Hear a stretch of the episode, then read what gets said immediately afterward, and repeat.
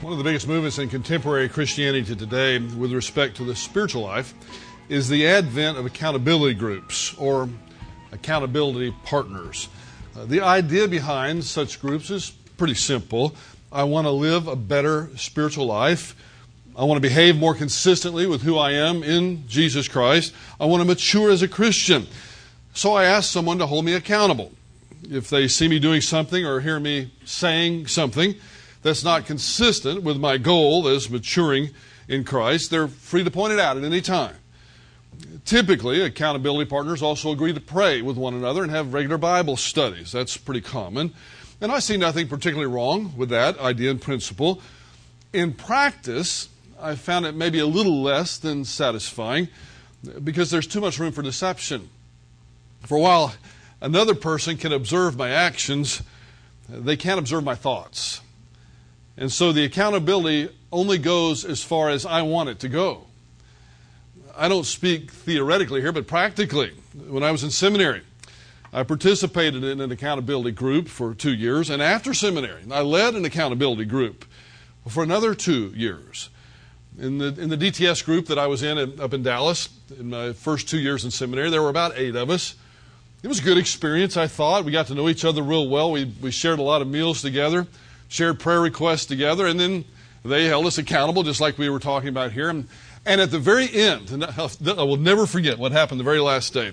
We were the, the accountability group was going to be for two years, and then we were all kind of going to go our separate ways. And so at the, the, very last group, the group leader, Steve Spencer, who was a professor of theology up at Dallas, he said, "Well, just kind of let everybody kind of give some parting thoughts. You know, what you thought about the group, how you enjoyed meeting everybody, and the friendships that you have established that will go on for the rest of your life. And I remember I went one of the first two people, and I said what I said, and we went all the way around the, the table. And there was about eight, eight of us, as I say, and the, the one guy kept punting. He kept saying, well, I want to go last. I want to go last. So we said, okay, we'd skip him. And finally, the guy came up and he wanted to go last. And he said, okay, I got something to say. We said, okay, what do you want to say? He said, I don't like any of you. I can't stand any of you. None of you had anything to do with me. You never invited me over to your home, which is not true. I invited him over to my house. I remember that distinctly. I had him over to my house. But I mean, he just ripped into all of us. And I'm thinking at that particular moment, I sat here with you for two years and you held all that inside. I had no idea that that's what you were thinking. But boy, he got it off of his chest. You know, sometimes people like to just get it off their chest.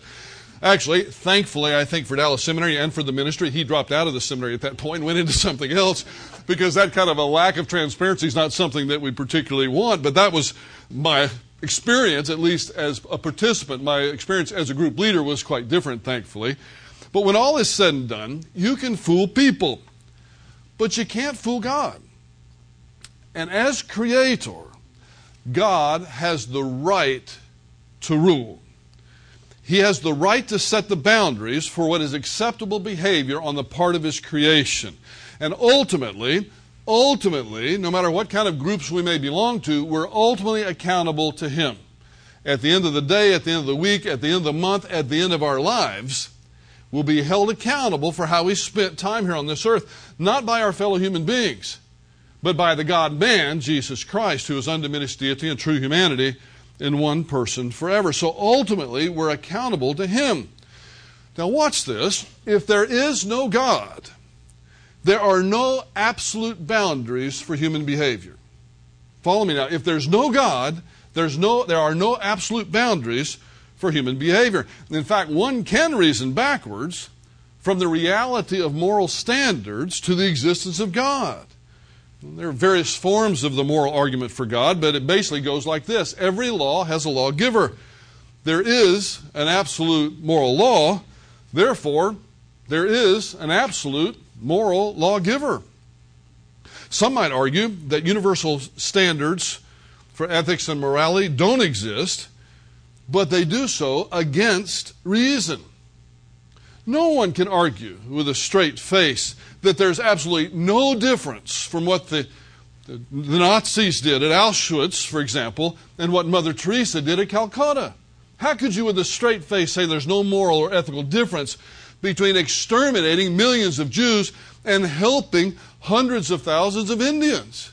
Of course, there's a moral difference there. To quote C.S. Lewis on the issue, he said, The moment you say that one set of moral ideals is better than another, you are, in face, measuring them both by a standard, saying that one of them conforms more to the standard than the other one does. Of course, there are moral absolutes.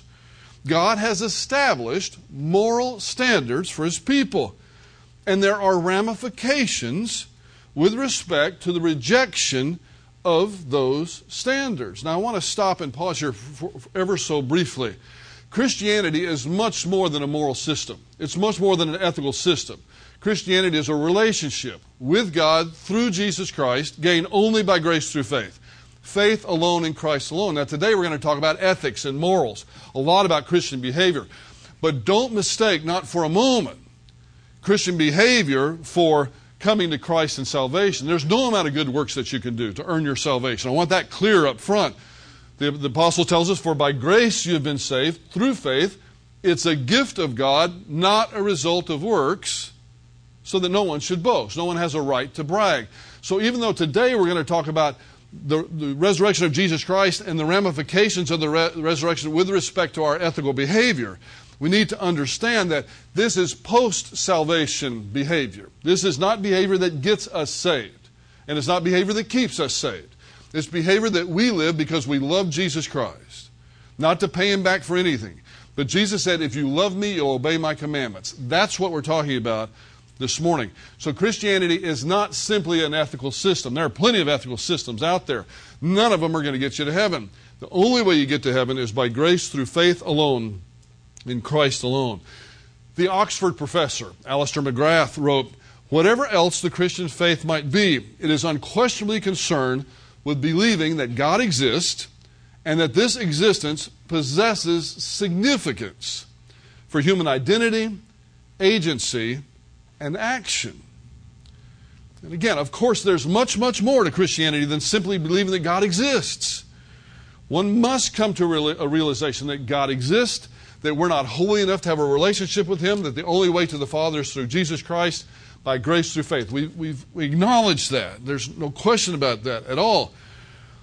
We know this, but McGrath's point is that the existence of God and the reality of a moral standard do possess significance for our identity in life and our behavior. 1 Corinthians 15 makes the same point but comes at it from the perspective of the resurrection of Jesus Christ. Ultimately, we know that Jesus was indeed who he claimed to be, and that his claims were true because of the resurrection. The resurrection and the, the crucifixion and resurrection of Jesus are the central events in all of human history. The resurrection proves that Jesus wasn't an impostor.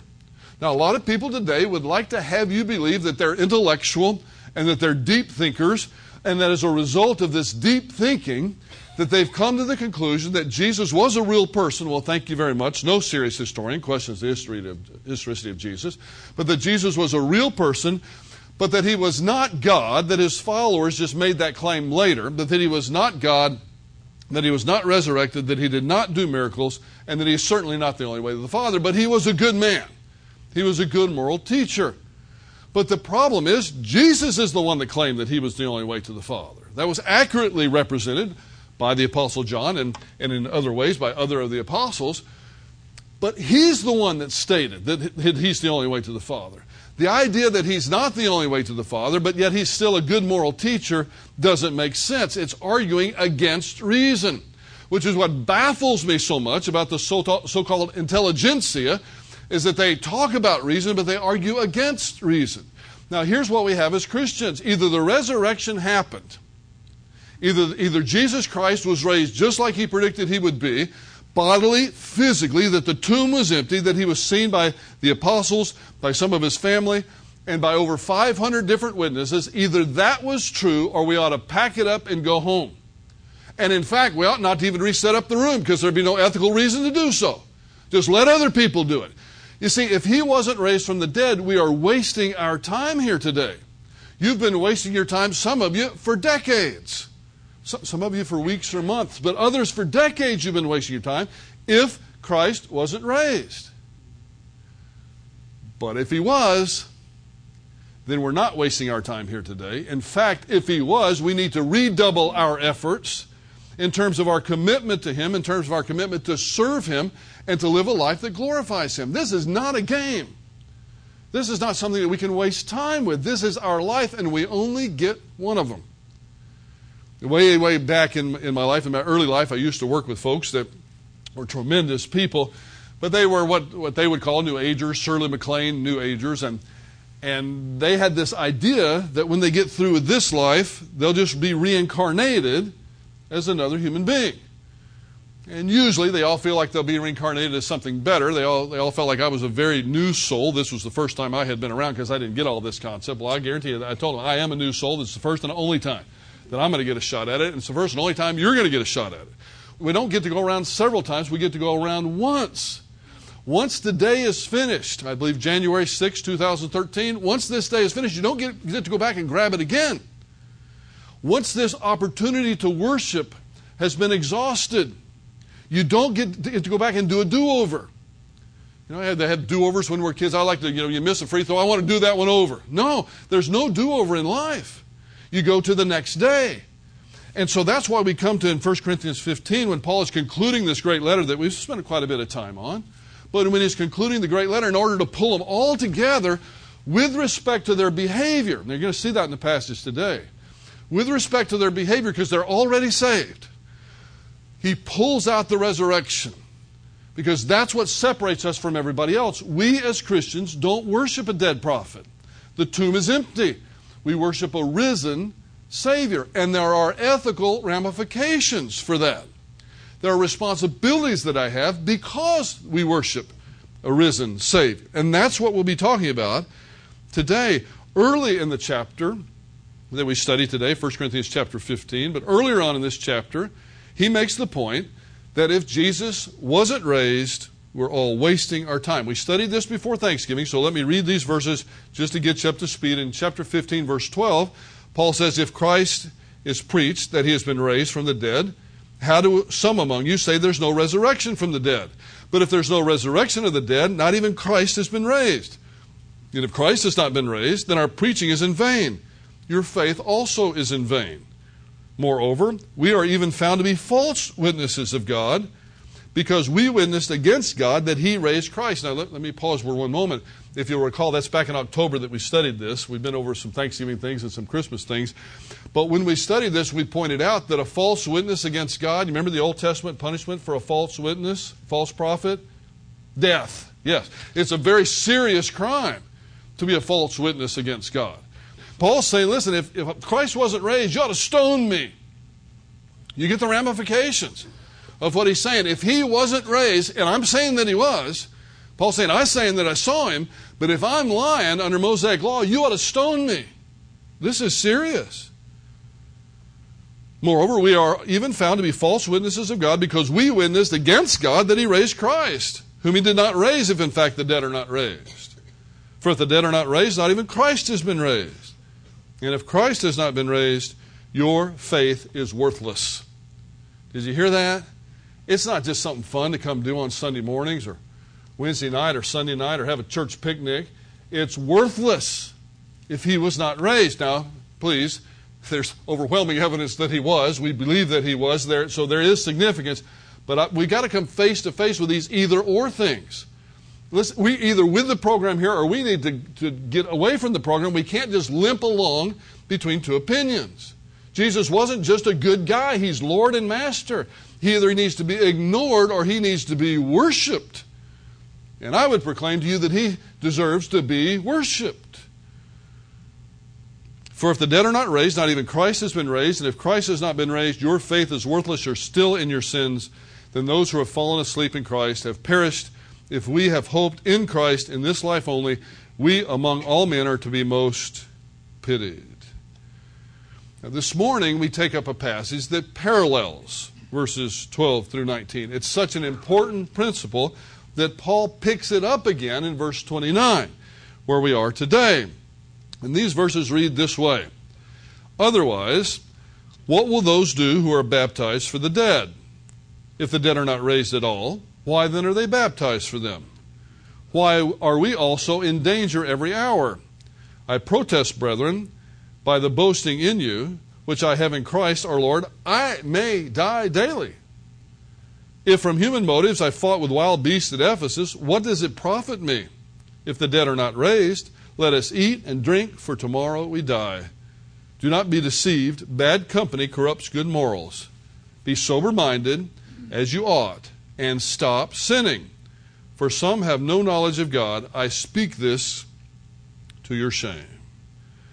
There are ethical ramifications for the resurrection of Jesus there's a certain behavior that is expected of us as Christians based upon the fact that we worship a risen Savior and not a dead prophet. If he was indeed raised from the dead, and there's overwhelming evidence that he was, then we, as Christians, have a responsibility to behave consistently with the standard that he established. We can't just do our own thing. Now, that's popular in our culture. There's so much freedom in the United States, and, I, am glad that there is. I'm, I'm thrilled that I live in a country of freedom. Now, there are less freedoms than there were even when I was a boy, but we still live in a country that is marked by freedom. But part of that freedom is not determining how I want to behave apart from what God says with respect to an ethical standard. He's the creator. And if He created me, and He did, and He created you, then He has the right to make the rules. We don't get to set our own standards. The idea of licentious living is a falsehood. Now, since it's been a while since we've been in 1 Corinthians, I want to remind you a little bit with respect to context. The Corinthians had a, a plethora of behavioral problems. There was very little unity in the church at Corinth. They fought over who had baptized them. They ignored blatant immorality in their church. They were fighting each other in secular courts. Some were apparently deeply involved in sexual immorality. Their marriages were in trouble. They were abusing their liberty, hurting rather than helping the less mature in the church. They were selfish and they were abusing the Lord's table, and then they had a false system of hierarchy with respect to the spiritual gifts. If you did this particular spiritual gift, you must be a, a, better Christian than someone who had been given another spiritual gift.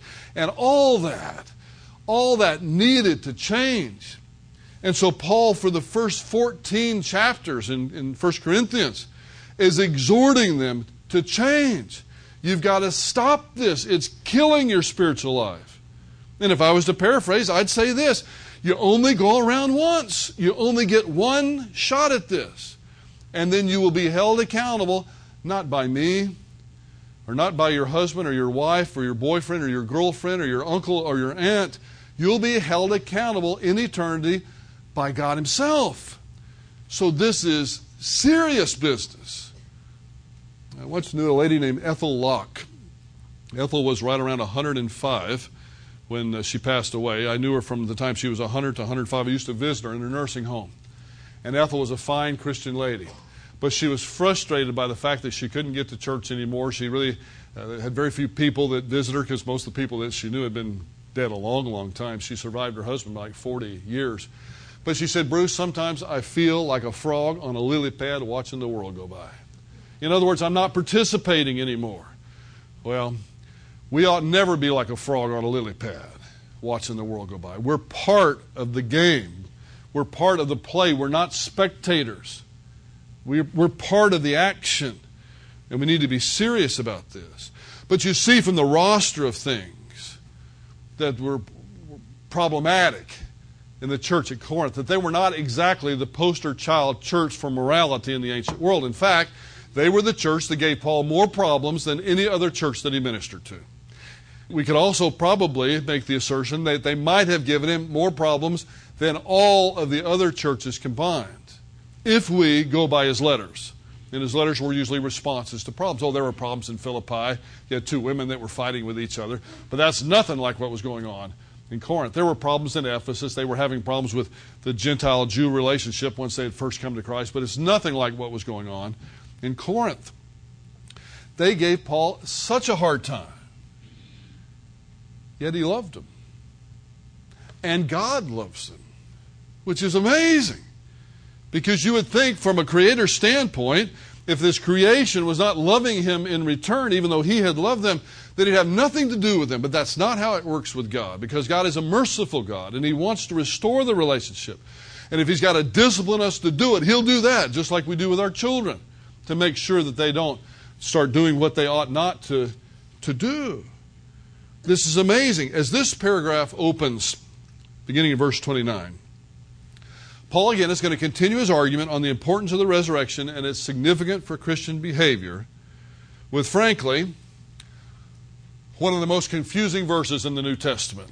Sorry to have to do that to you right after the new year, but this is arguably one of the most confusing verses in the New Testament in verse 29. Read it with me again. Otherwise, and remember, he's talking about what, what happens if there's no resurrection. He says, Otherwise, what will those do who are baptized for the dead if the dead are not raised at all? Why then are they baptized for them?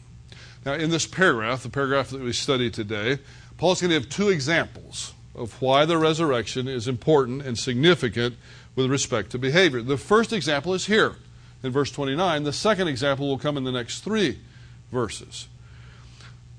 From the first century all the way up until now, New Testament scholars have debated the meaning of verse 29 of 1 Corinthians chapter 15. What in the world is going on with respect to this concept of baptism for the dead? What exactly is it? Is it significant? And if it's significant, why is it not mentioned anywhere else in Scripture, Old Testament or New Testament. If it's significant, if it's a legitimate practice, why are we never told how to practice it? Why are we never told why we practice it? Can someone, and here's the question, can someone actually influence the eternal destiny of someone else who has already died? That's the question here. What we know from other scripture that each person determines his or her own spiritual destiny. I can't believe for you. You can't place your faith in Christ for me. We can't do it for our children. Nobody else can do it for us. We have to do it ourselves. We all determine our own eternal destiny, with the only exception being those who have no opportunity to believe the, the infants and those who are mentally handicapped and so forth. But otherwise, we all determine our own spiritual destiny. So we know that from other scriptures. We can't decide for someone else. Jesus himself made that clear. So this cannot be speaking of a baptism that's done on behalf of someone else after they die. Now, having said that, there are people that practice this. In fact, the, the Mormon faith, the Church of Jesus Christ Latter day Saints, practices baptism for the dead, believing that they can actually influence the eternal destiny of someone that's already passed on. But I have to say that that particular teaching ignores sound, clear biblical revelation. So Christians reject that concept. As Christians, we would reject that. The view that the majority of the early church fathers had with respect to this verse, and I told you there's been discussion all the way from first century till now about what this verse means. But the view of the early church fathers, the ancient church fathers, with the, the, the dead in view here, is not a reference to those who had died physically, but a reference to those who are dead spiritually. In other words, all of us at one time or another. And so, therefore, this would be a reference to ordinary Christian water baptism. That was the view of the ancients, and that's possible, but I have to tell you, that stretches the Greek grammar just a bit. Because the Greek grammar does have a preposition in there, huper, with a genitive, which means as a substitute for or on behalf of. So this doesn't look like it's something that one does for themselves. So most, most all in modern scholarship reject the ancient view. Just because something is ancient doesn't make it correct. I, th- I believe they had a faulty uh, view there. Modern New Testament scholarship holds, generally holds, that this baptism on behalf of the dead was a pagan practice that had been incorporated by just a, a minority into the church at Corinth and was being practiced in worship there. It would make sense in, this, in the fact that many things that the pagans did had been incorporated into Christian worship in Corinth. That's one of the things Paul has been arguing against for almost the whole letter. So the modern, the more modern New Testament view is that this baptism on behalf of the dead was something that a few people in Corinth were practicing. It was not a legitimate practice. It's something that a few people are practicing. And Paul is just saying, oh, by the way, if there's no resurrection, if, there's, if Jesus hadn't been raised and there's no resurrection from the dead, why are you even bothering with this pagan practice? Now, that actually fits the context a bit better. But the point is not so much exactly what this baptism for the dead is, but other than to tell you, nobody can influence the eternal destiny of someone else after they've passed away. So if you're waiting to give the gospel to somebody, give it to them now. Don't wait.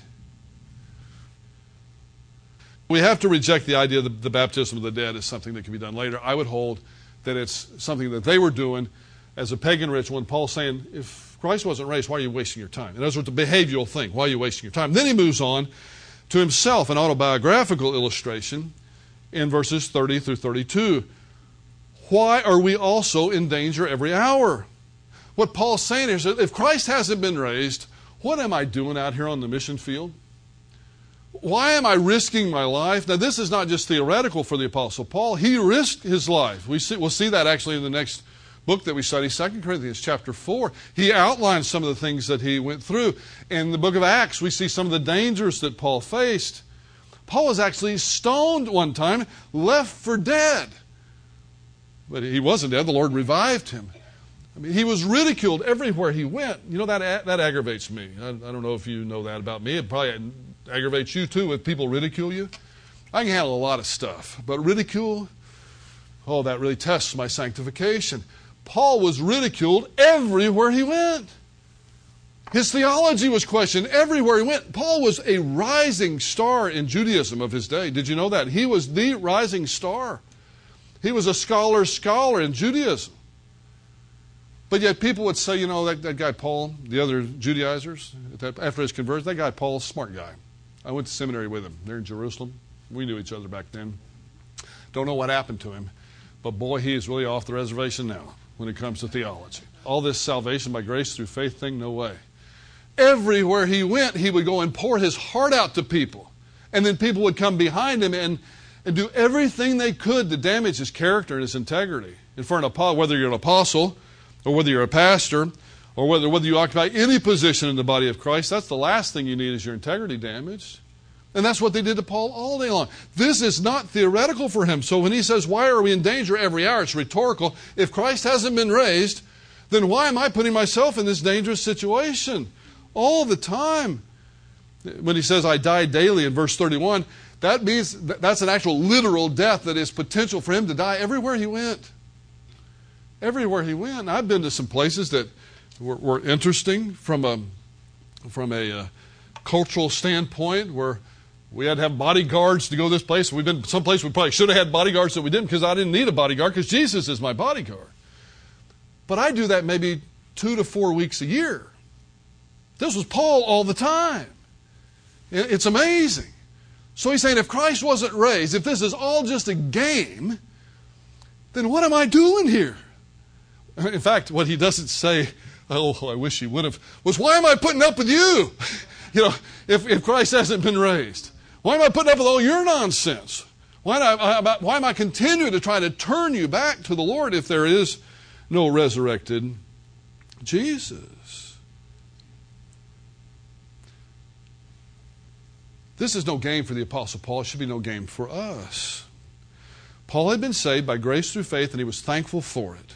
So Paul served out of love. That's why I serve today. I don't serve to pay Jesus Christ back for what he did for me. I could never begin. It would be an insult to him if for one moment my motivation was to pay him back for my salvation. I serve him because I love him. I serve him because I'm thankful. I serve him because I've called, because I've been called. I want, I want to be obedient. And all of us are more or less obedient, depending on the particular day. We all would like to be 100% obedient, but we're not. Me included, you included too. But we serve because we love him. And that's why Paul served. But he wasn't serving against reason. It would have been against reason for him not to serve. It would have been ridiculous for him not to follow Jesus Christ in committed discipleship if Jesus was resurrected. You see why it all comes back to that? It all comes back to the fact that a resurrected Jesus means there's an ethical standard for us. and once again, please, in case you weren't listening before, I'm not talking about to get to heaven. I'm talking about as believers, as people who are already saved. There's no ethical standard that'll get you saved. But Paul is talking about people, he's talking to people that are already saved. Because Christ has been raised, we know that we're going to be raised. If that's not true, Paul's wasting his time. But since we know we will be raised, then we have to make the proper use of our time. Not like he says in verse 32 if, if from human motives I fought with wild beasts at Ephesus. Now, again, modern scholarship can't find that. I can't find it in, in the book of Acts when we go through Paul's journeys in Acts. Most believe, although there's no proof of it, most believe that Paul never actually was thrown into the arena with wild beasts. And the primary reason, with literal wild beasts, the primary reason they hold that is because Paul was a Roman citizen. And Roman citizens would not have had to endure that kind of punishment. Paul could have appealed to Caesar, which he did, and so he, he would have been immune from that. He could have been beheaded, like he was, but he wouldn't have been thrown to the beast. There are, there are references in ancient literature to wild beasts being people, people who were antagonistic toward another individual. That's what most in modern scholarship feel like is happening here. The wild beasts are just people that want to rip Paul to pieces. But he's saying, if Christ wasn't raised, let us eat and drink, for tomorrow we will die. If he hasn't been raised, then he might as well pursue sensual pleasure instead of godly behavior. Paul, at the end of verse 32, is quoting Isaiah chapter 22, verse 5, and also Ecclesiastes chapter 8, verse 16, in a bit of a modified form to make his point. But if there's no resurrected Christ, there are no boundaries on our behavior, my friends, there's no God. Frankly, there is no God if there's no resurrected Christ. You, you might try to make a, an argument for a theistic God that's not a Christian God, but I really think the, the more you try to do that, the harder time you're going to have doing it. And we may as well do whatever it is we want to do. Somebody gives us a hard time on the road, instead of just waving at them and letting them on by, run them off the road. The clerk at the at the grocery store doesn't treat you the way that you feel like she or he should treat you, may just, just curse them out. Because that's what you do. There's nobody's feelings but your own. But how silly that is. Even people who are atheists don't, don't live that way. They might theoretically talk that way. Even atheists are very courteous people deep down they know there's a moral standard that they'll be held accountable for. Unfortunately, in their atheism, they're in big trouble. If the resurrection of Jesus did not happen, he was a fraud. And there are no ethical responsibilities for any of us. And we might as well indulge with unrestricted sensual appetite. But he was raised, so we don't have the, we don't have the right to do so. And then finally, he gets to the Corinthians specifically. First, he gave an illustration from this baptism of the dead, why there's significance in behavior for the resurrection.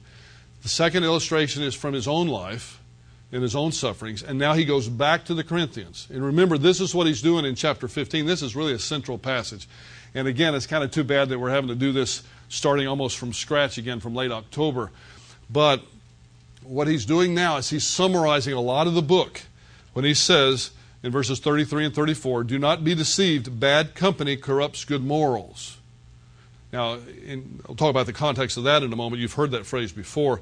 Verse 34 Be sober minded as you ought and stop sinning. Now, this is to the Corinthians, but it could be to all of us. Stop sinning, for some have no knowledge of God. I speak this to your shame. The phrase bad company corrupts good morals was very likely a quotation from an ancient comedy by a fellow named Menander. Uh, we can't determine with certainty that that's where Paul received it from, but it is, he is quoting something here. Whatever its origin, it must have been known to the Corinthians, fairly well known to them. And I know I've used this phrase, you probably used it too with your kids when they're going out, people that you prefer them not to hang around with. But it's used in various ways today, but the phrase bad company, as it is used in verse 15, in 1 Corinthians 15 32, is, in, is inclusive of those who deny the reality of the resurrection of Jesus. That's the bad company there. So Paul's saying, don't hang around these people that deny the resurrection of Jesus. That's going to corrupt your morals. So the answer to the Corinthian problem was right thinking. Right thinking, right perspective. They had to have the correct perspective on the resurrection. They had been in a spiritual stupor for so long that their behavior was characterized by sinning. Now, make no mistake, we all sin. This is not confession time, but we, we all sin. In fact, the Apostle John says in his first letter if you say you don't sin, you're lying, and you're sinning right then.